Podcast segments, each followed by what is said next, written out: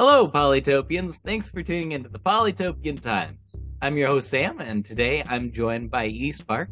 Uh, thanks as always for joining us. Hi, Sam. So good to be here. Always good to have you. Oh, wait. I should Yeah. say it's so nice to be here.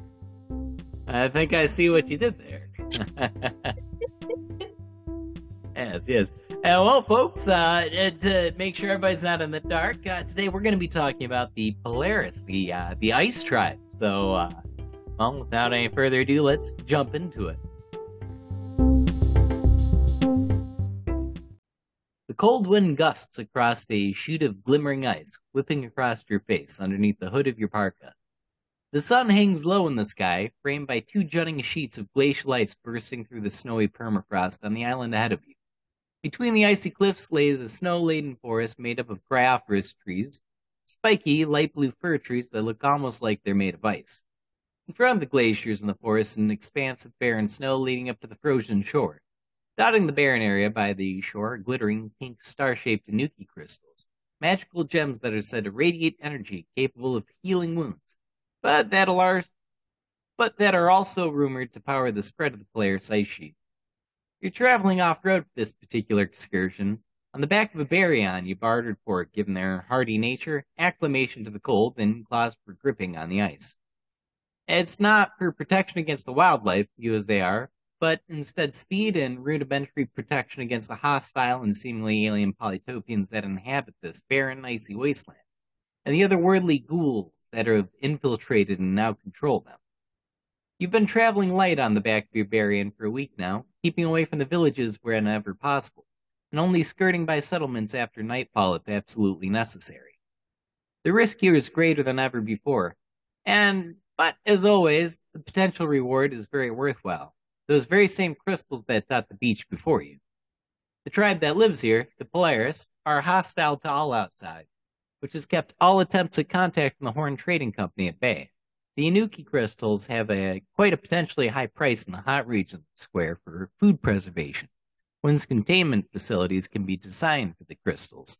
The real hitch is getting a steady supply of them and being able to tap into the knowledge the inhabitants of this icy waste have into the things would be incredibly useful. Although in the current state of affairs near impossible. But it turns out that not all the players agree with what has been happening to their land and people.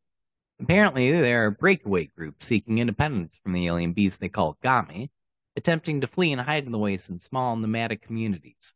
Unfortunately, the vast majority of these are hunted down by these very same Gaami and slain to a polytopian, frost magic, and other more direct means. You happen to have the fortune of running into one of the extremely rare lucky few who managed to escape in a massive sled-borne construct they called an ice fortress on the edge of the borderlands and the ice, bargaining for food before they had once more to flee. You took the initiative and cut them a very good deal on food stores. They are extremely grateful and thus open to your proposition to set up a more routine supply of edible foodstuff in a manner that worked better with their now necessary nomadic lifestyle than risking visits into town. An aerial delivery with Faichi could send them food in exchange for Nuki crystals and insight into the secrets behind them so you can use them for your intended purpose. Which is why you're now sneaking into the Polaris lands to make a rendezvous with these outcasts on the icy shore. They need a pheromone array to use to guide the fight chief to their ever-changing location. You didn't have one for them when you proposed this plan, and the prospect of getting Inuki crystals was well worth the risk of this foray. But you know you absolutely cannot be caught in this venture, so you take things slowly and cautiously. Movement in between the distant cryophoris trees catches your eye. Looking closer, a bulky brown shape slips between the branches before stepping out in the clearing. Before you is a massive moo, a giant brown-furred mammoth with huge curling tusks. On the back of the intimidating beast, you spy a polytopian clad in a tan-colored parka, the hood pulled up over their head and trimmed with a burst of white fur. It's a Polaris rider scouting the taiga on patrol. You're well hidden in the trees, and it doesn't take long for them to decide that the shoreline is empty, before turning around to trot back through the frosty woods. By this point, the setting sun has gone all the way down below the horizon of the square, and you wait a few minutes before sneaking past where they were down the beach, moving past that up a hill. Below you, you spot the settlement sitting on a large flat plain of snow. The Polaris cities are made out of the ice and snow that surrounds them, clusters of large igloo like snow domes rising up from the plains, with several of the topmost domes peaked by giant ice spikes. You can see the light of fires spilling out of doors and windows, and see the Mamoo rider being greeted by parka-clad Polaris with chilled cryophorus tree sap and Mamoo tusk drinking horns, chilled to just above freezing by tiny fragments of Inuki and ready for the parched scout. You find yourself taken aback for a second, off put by the explosion of life against the otherwise lifeless, perpetually frozen taiga. The origin of the Polaris is as mysterious an affair as the crystals are. Legends tell of a group of Bardur nobles, exiled to the barren far north when a plot to seize power was exposed. For many turns, the exiles stayed tucked away in their icy prison, barely sustaining themselves with what little the tundra had to offer, until they met the fearsome Gaami, giant alien deer skull headed creatures shrouded in black robes with antlers made of ice, glowing red eyes, and said to exude a quite literally bone chilling aura. When they met the exiles, the legend the outcasts you met told goes that the Gaami blessed them with their leadership and power to dominate the square and dubbed them the Polaris, but in turn began to demand ever more of their allegiance, and eventually their souls. Now nearly all the Polaris worship their unnatural saviors, dancing, singing, and making sacrifices to their dark lords, well, garbed in ritualistic shirts, and those that rebel are hunted down. The place where the Polaris and the Gaami first met was turned into the Ice Bank, the gigantic tower of ice, to show the Polaris what the Gaami are capable of. Out of it flows a stream of treasures, a reminder of how much the Polaris owed their supernatural masters. The Polaris and the Gaami worked tirelessly to turn the square into a frosty waste, whenever possible spreading the ice far beyond the natural barriers of the warmer climes. You've already seen the little blue moonis skate across the ice, freezing open waters by focusing moonbeams while humming away to themselves. And their reputation for hostility is well deserved. They're just as likely to spread their chilly lands by virtue of their battle sleds, ice fortresses, and mighty mamoos, freezing and trampling underfoot all who oppose them as the menacing Gaami loom ever present. As the survivors of these raids often say, the Polaris are coming, and with them comes merciless winter. For now, you head off down the hill into the sheltered forest beside the shore, continuing down until you reach your rendezvous with your rebellious new friends. After that, you'll be headed back down the same arduous road you just traveled in watchful stealth. And that, folks, is a brief touch on some lore. So, let's talk about some of the more concrete stuff about the players, right? yeah. Wait, I'm going to throw in lots of puns if I can. well, you know, it's the perfect try for good pun, right? Yeah. Yeah. So, yeah. yeah, fun lore. One of the weird lore about it is how the Gaami are like extraterrestrial beings. Oh yeah, yeah. They're uh, they're not of this world. but they're very cool. Oh yeah, yeah, yeah. Oh, I mean, you, you better watch out with, uh, with those puns. You're skating on thin ice. uh. so how do we play this tribe? Well, ah, this tribe's unique. So much as the Gaami are these otherworldly alien things that sort of took over other polytopians to make their own tribe, thus do the Polaris not have their own lands and instead they take over the land of other tribes. So if it's a one-on-one and it's any other tribe versus Polaris, well, the spawn rates of everything are going to match the type of tribe that they're playing against. So if it's Zebasi, it'll all be Zebasi lands, or Kickoo, it'll all be Kickoo lands. If it's um Polaris versus Polaris, then the base land is going to be Imperius. So uh gonna be a little fruit heavy in that particular case, or well, Inuki crystal heavy. Um and that's just one of the few changes we've got here. Obviously, that's something that's really unique about this tribe is they do not have their own resources. They just use whatever terrain the other tribes are around them. Yeah. And you know, and that it's kind of a nice evening factor in some ways. You know, uh, a lot of people like to say um, spawn rates for some of the turn zero tribes like Bardur kind of give them an edge. Well, uh, when Polaris plays in a 1v1 against Bardur, technically they have the same spawn rates. They just don't start with hunting. Yeah. Yeah. Yeah.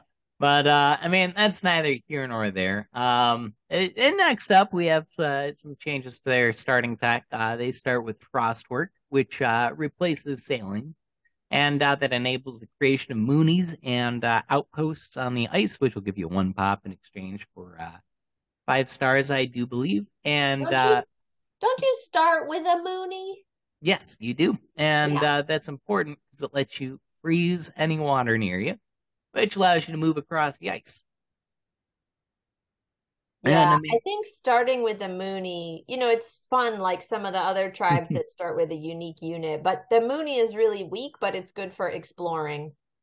Yeah, it gives you a unique way to sort of get across the water before really any other tribe has a chance to, but again, with the unit that's not going to be able to fight once it gets there. It's it's it's absolutely true. Even a single warrior can be kind of a, a perfect stalemate where you either are stuck perpetually freezing until something else shows up to attack you, or uh, even then, it, it, it, they're just they're not that great in combat unless they're supported. They're they're only good for spreading the ice and maybe making a few cheeky frontline freezes if you can manage to pull it off. Um, but yeah, Next up, beyond Frostwork, we've got Polar Warfare, and that's going to replace navigation. That grants players access to battle sleds and ice fortresses, two extremely powerful late game units for the try to pull out, and all mid game too, especially with battle sleds. And um, really, I, I, don't think that battle sleds can be um, overvalued by uh, players. Players, they're very, very versatile, and most importantly, they're very fast, and they have the ability to escape like a rider. Um, nothing's going to be faster on the ice than uh, than a proper battle sled. Beyond that, uh, the last tech change is polarism, and that's going to replace aquatism, and that grants all units without the skate ability and extra movement when they're on the ice. And that also happens to, uh, oh, sorry, no, that's the, uh, the only perk you get for polarism. Sorry. but yeah, pretty good overall. Uh, moving past that, uh, there's obviously a couple of changes. Uh, we mentioned the outpost, which replaces ports and happens to also create trade routes across the ice, like a port would.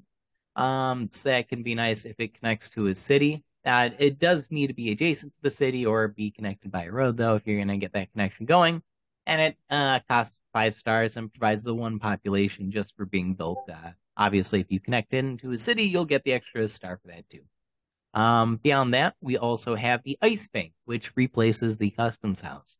And that was also recently buffed, so uh, it generates more stars than it did before.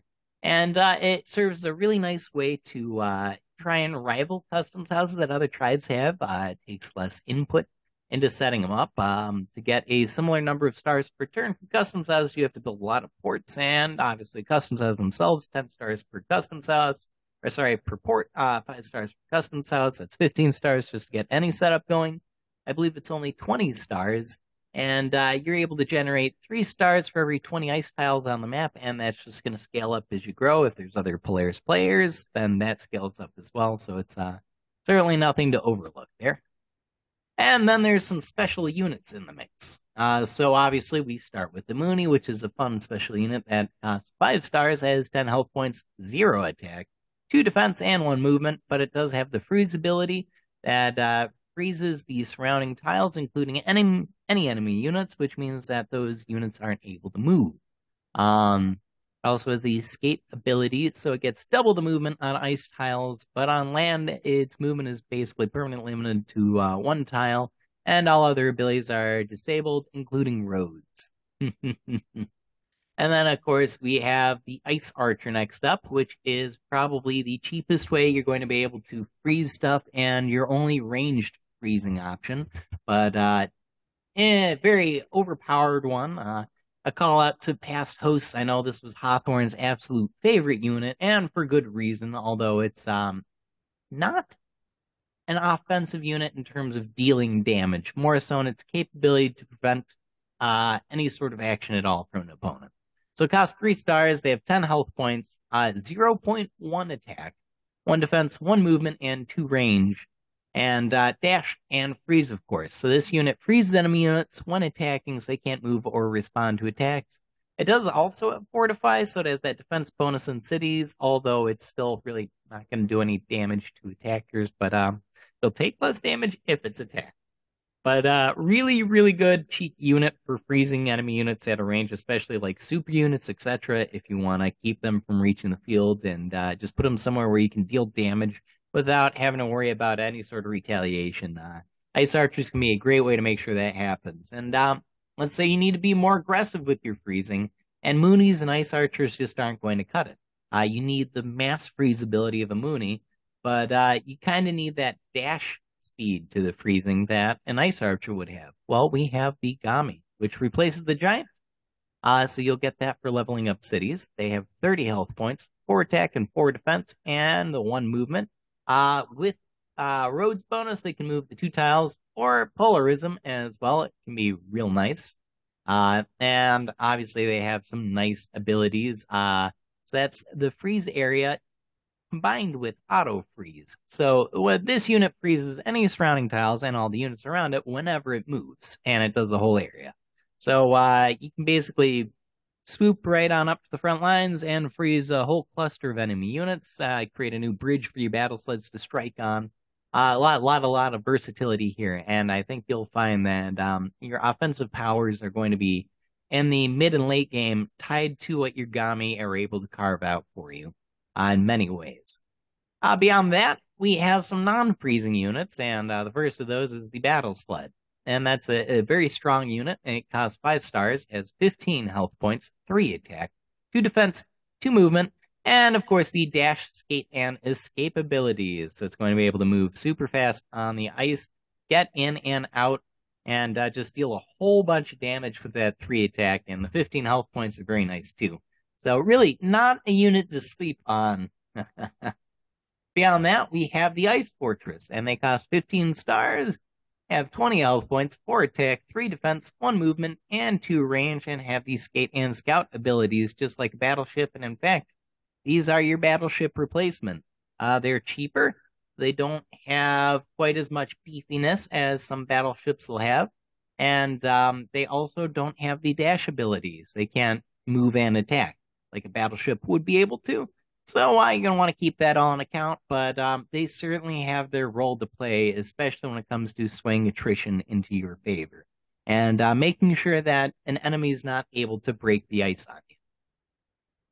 So that's a broad and brief overlook at all the uh, the big changes and differences between this tribe and our other standard tribes. Um, and a, a lot to dump out. So before we hop into strategy, let's just take a, a brief moment to you know look at what perks and drawbacks we can think about with this tribe.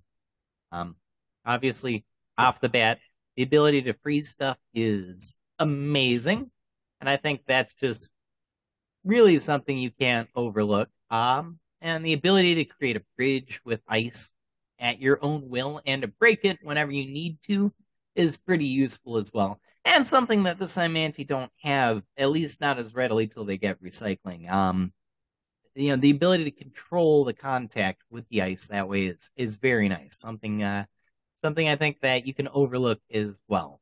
Um, so yeah, yeah, a lot to keep in mind, especially when you're uh, when you're freezing stuff. You gotta you gotta keep in mind the um the value proposition. You can you can really get a good trade off here in terms of attrition. You for uh for a three star ice archer or even a five star Mooni, you can go and tie up a, a 23 star giant or uh, battleship, sorry, uh, battleship or giant.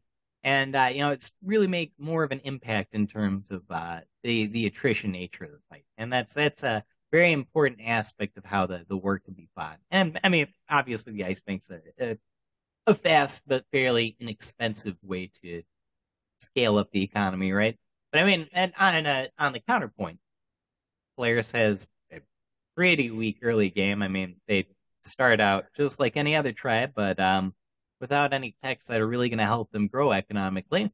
And it takes a while for them to scale up and actually be able to use all the things that actually make them special. Otherwise, they play as a just slightly worse version of a standard tribe uh, until they get that going. And I mean, while it is true that the ice can increase their movement, it uh, doesn't give them any defense bonuses. So when it does come to a slog with someone who has a naval force and uh, they get stuck in, if that foe happens to get aquatism, then, well, the person with the navy is going to have the advantage in all combat with naval forces moving forward because they'll have a defense bonus, especially on like uh, battleships. Uh, and that can really make uh, ice fortresses uh, a lot less viable when it comes to trying to push back. But um, well, those are all sort of uniquenesses to this tribe, and it, nothing's a hard and fast rule. It's all um, situational, right? yeah, like anything in Polytopia, it depends. Yes, yes. And uh, well, that's I, I, feel like I've done a lot of prattling on now. Uh, Eastpark, I'm happy to let you take a stab at strategy. I don't think we have anybody uh, more capable for it. Thanks. Of course. um, the thing is, there's so many different ways to play this.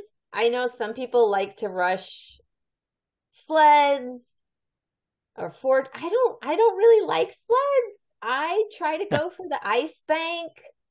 I also ah, really yes. like ice archers because there's something really powerful about denying your opponent the ability to make new units. If you can freeze, you know, a warrior in a city, then they can't make more units in that city. So that's mm-hmm. my approach, but I know a lot of people go straight to sleds. I don't I'm not a big fan of sleds, but I know some people like that. Uh, some people are definitely uh, due to rush towards it, but I uh, I won't lie, I'm with you. It's Ice Bank all the way. Got to get that eco rolling, rolling, rolling, and then Ice Archers are amazing, and being able to basically turn off a city is uh insanely overpowered.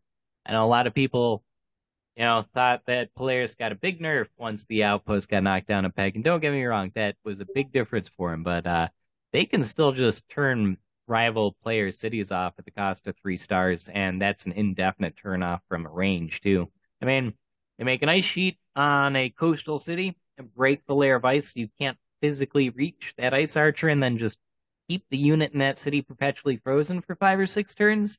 You can really sway the uh, the amount of forces that are present on the battlefield. Uh, give yourself a permanent advantage that way, right? Yeah, yeah. I mean, a lot of people just like this tribe because it's different and it's just fun to play. Just um again, there's no other tribe where you can deny your opponent movement. It's I mean, yeah, it's just a different way of thinking. And the Gammies, again, the way they move and freeze, it's it's very different than other uh, super units. One hundred percent. I gotta agree there. I mean, it's a lot of stuff makes this tribe really unique. Uh, you know, including their their special units. Um, I guess it's with this one. You know, we we've got different takes. In East Park. I'm going to open the floor for you to interject here, but um, and a little bit of uh, legacy and honor to one of our past hosts. I'll uh, I'll bring in some of Hawthorne's previous insights. Oh yeah. yeah. Hawthorne was a was the Polaris aficionado. He was so, I mean, I like playing Polaris, but he, yeah, he's like the king. Yeah, yeah, he was he was next level for it. And I mean, next the Ice Bank getting better, the tribe really hasn't fundamentally changed much since these were put down. So, yeah. Uh, let's see. Starting off, uh, you're gonna want if you're lucky, you're near the coast, so you can use the ice, and that's good. Um, Otherwise, you're going to want to move your Mooni towards water if possible, or just towards the center of a city. And you're going to work on freezing your way towards uh, a new expansion point.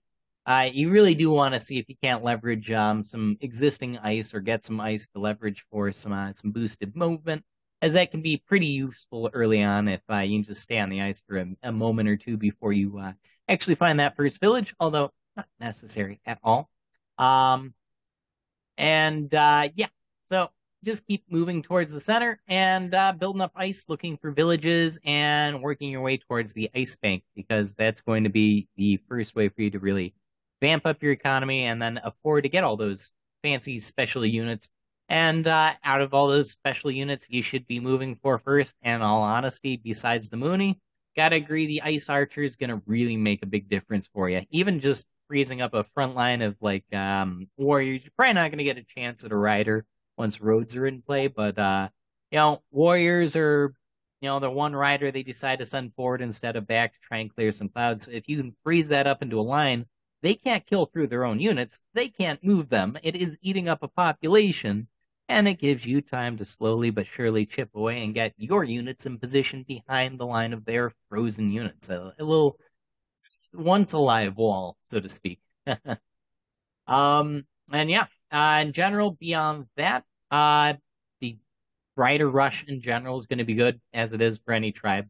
Um, that's going to help you a lot in the early game when it comes to staying alive, although, uh, it's not anything stand out compared to any other tribe. It really is just the same as the rider meta in general. And I mean, keep in mind, there's a lot of rumors that that's going to be changing soon enough. So, uh, you know, I wouldn't lean on it too heavy. Uh, for some general advice here, uh, you're going to want to try and do the surprises on the naval map. You want to freeze your way towards the enemy when they're weak or when they're unprepared and they don't know you're coming. And um, if possible, try and leverage uh, the ability to sort of control where they first make contact with you, where the flashpoint of contact and conflict is. If you can force them into a, a false front in the north, then you can go very hard in the south and make a breakthrough that they won't be ready or prepared to counter. And that can be uh, pretty nice too. Uh, it's it's definitely that sort of flexibility you want to keep in mind. Um, you know, extra bonus points if you can freak them out enough to uh, force them to do a retreat uh, from the foe front in the north to try and counter in the south, because then you can turn that faux front into a real front and then just start taking territory there as well. I mean, that's true of any tribe, but also good advice here for Polaris. I mean, they really are a naval heavy tribe, so you're gonna need to learn how to counter an enemy's navy in asymmetric warfare. Neither one of you are to be able to move on to the other one's territory. Ice fortresses and battle sleds can't go step onto water, and, well, their ships are not going to want to step onto the ice because that would be a severe waste of stars and uh, would take away their range capabilities. So, uh, you just want to keep in mind it's going to be a fight that's limited in scope and kind of slow, just based on the nature of creating and breaking ice in general. Now, um, it's not terrible. You're going to want to try and force the enemy into contact with your ice fortresses, and then use the natural barrier of the ice to cycle back any surviving forces so you can then run in and slam them hard with some battle sleds once you have that up and running. The escapability is nice. They're extremely fast on the ice and versatile, so you can use those to sort of hit various units. Like uh, you might find an enemy trying to break your ice and sending out a horde of warrior boats just sit on the edge of the ice so one of them can survive one turn and actually be able to break an array of ice that isn't occupied fully. Well, uh, if you can kill the boats with a series of battle sleds, you'll be fine. Um, say you're going to combat against ships or battleships instead, because they can afford to throw that up to break the ice, and you know your battle sleds are taking damage now in the fight. Well, all you need is like a mind bender waiting at a central point where all your battle sleds can return to and be healed every turn after they do their strike. Um, but I would not overlook the power of the battle sleds, even in a defensive purpose. Um, and overall, you're going to want to use a combination of your forces, just sort of hold the line on the ice and make sure your enemy doesn't have a chance to break it, because it can be difficult to get ice back up, especially once your Gaamis start dying. If they start dying there's not a lot of units that in the middle of combat can actually push forward the line of ice. It's and you get pushed back down to Moonis. Moonis are easy enough to snipe, and you'll find yourself trying to counter spam them out the way an enemy will push out warriors, and that's not getting you into an actual fight. It's long story short, um, the success of an assault can really hinge upon your ability to leverage, you know, a, a big unit like a Gaami that can push the ice forward and uh, maintain the ice that's created, uh, not let it get pushed back. That can uh, that can spell your doom. You know, yeah, gonna... in I'll be honest with you, in all the Polaris games I've played, I would say 99% of the time we don't use ice fortresses. The strategy I see more often is rushing those gaamis, getting an ice bank, and then going for knights because once you have knights and you have the movement bonus from the um it's not aquatism it's whatever the ice thing feature is i forgot polarism polarism. Yeah. knights so and polarism. knights and polarism don't even bother with ice fortresses again in all the competitive games i played that's usually the meta that i see yeah definitely the end game and uh, i mean might as well hop down to some tribe specific strategies because we've been talking about them up there. And last on the line is, of course, Knights plus Polarism. Because who isn't going to be doing better than our uh, our Knight boys once you can spam them out with uh, ice that acts as a road? It is indeed a very versatile and strong combo, although not their only ice related combo. Obviously, past that, they have the ability to freeze cities, which is super nice. Gotta love those hiring freezes. And then, of course, you can suck a bunch of attention into an area and then control where the fight's going to happen by just breaking the ice at will and creating a bridge that you control. Then there's the Shredder Sledders, where you can send in clusters of sleds with mind benders or without to zip in and do defense retaliation, which is good. The Knights and the Polarism, and last but not least, I think the one special thing we didn't touch on was the Mind Benders and the Freezing too, because obviously Knights and Polarism is a big thing, and these this is not a meta-defining strat, but this is my favorite cheese with them, which is using Gaamis or Moonis or Ice Archers, really anything, to freeze especially big targets like giants or centipedes or Doomux, just big, heavy, expensive things and then keeping them frozen as a mind bender slowly walks towards them, turn after turn, knowing there's no escape. Knowing inevitably they will be losing their unit to your mind bender.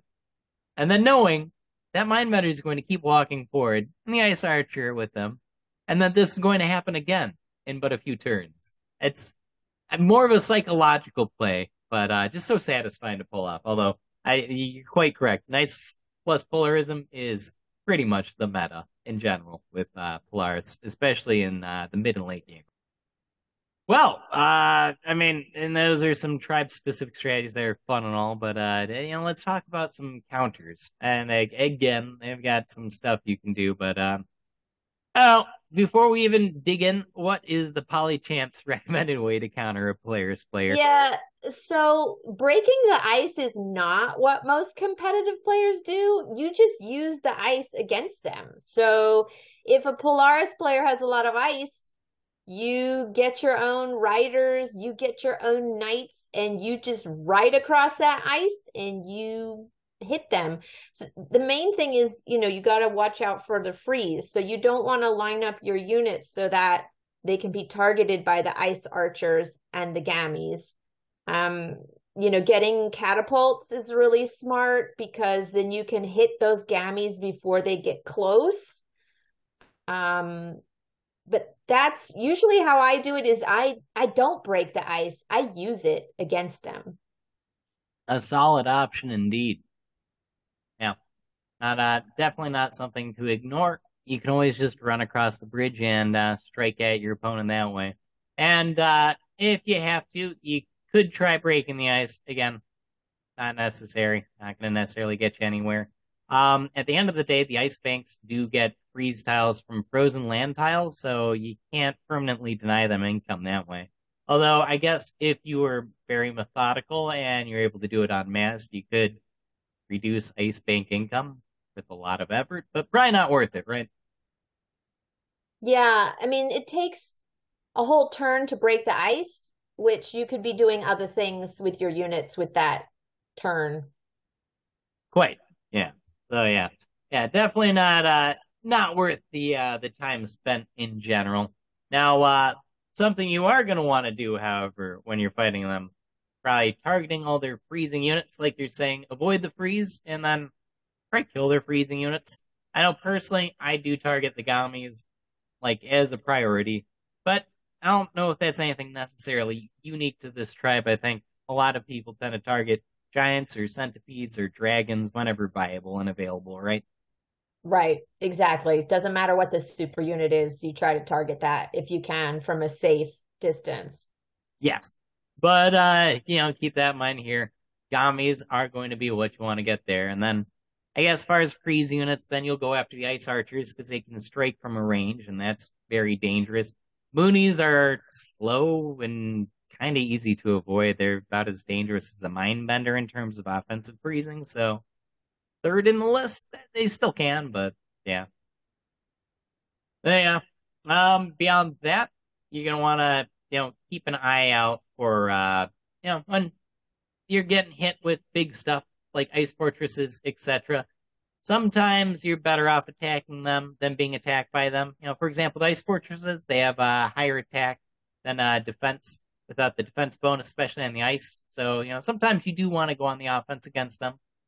Um, beyond that, uh, just hit them early on, right? Hit them before they get a chance to be a special tribe, and then they don't get the chance to be a strong late game tribe. Yeah. Yeah. Yeah. Really, uh, really nothing fancier than Ford settling in some ways. Um, yeah. I mean, I know I, I use this tribe and it's to freeze and all, but uh, I mean, in a non-mean sense, why, why would people in polychamps and other competitive scenes use this tribe in your opinion? Yeah, usually people choose them um, if the stronger like T zero tribes are banned. Um, they're really good in archipelago um, because you have you know all that water. Um, they synergize really well with tribes like Yadakk and Aquarion, um, or Kickoo. Again, if you're using like a water map. Um, right. But yeah, they're really fun. They're they're so they're different. They're fun. Freezing is just like a just a different approach and yeah some people really love the lore but as a tribe it's it's pretty solid. I mean it's not the strongest. Obviously like things like Bardur and Kickoo and imperius are stronger but this is one of the better tribes. Again not the best um but pretty good. Yeah yeah and i mean at the very least um solidly asymmetric in combat. Yeah uh, well, uh, yeah, all good reasons to use it. And folks I think we're gonna wrap it up here. Um, because to be honest, looking at all the stuff Hawthorne have written down here, we'd be here for another hour if we were to give it a try. uh, yeah.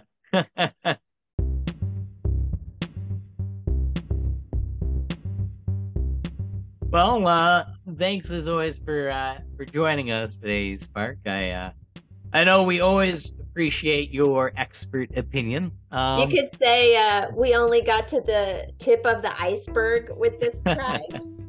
yes, yeah, yeah, yeah. yeah, we barely even broke the ice, really. There you go. yes, yeah. Well, uh, wrapping up the episode here. Um, any plugs on your end? Um, no, I can't think of anything new going on.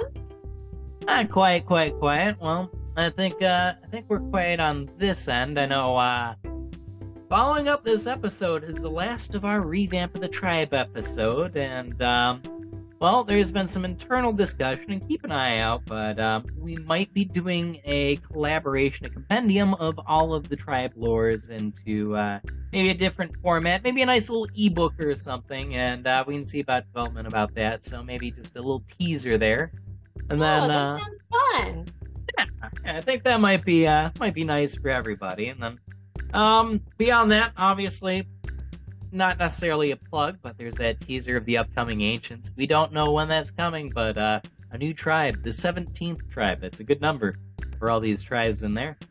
And um last but not least, uh, something on our own server. Gotta give a call out to Santoku and all the wonderful, amazing folks over at the um, the training program. Uh, if you're feeling like you could tune up your skills, or if you feel like you could help some other folks get good at the game, hop on over and uh, join on into our training program. We are always looking for more folks to join in. And uh, otherwise, well, uh, thanks as always for joining us again. And uh, until next time, see ya.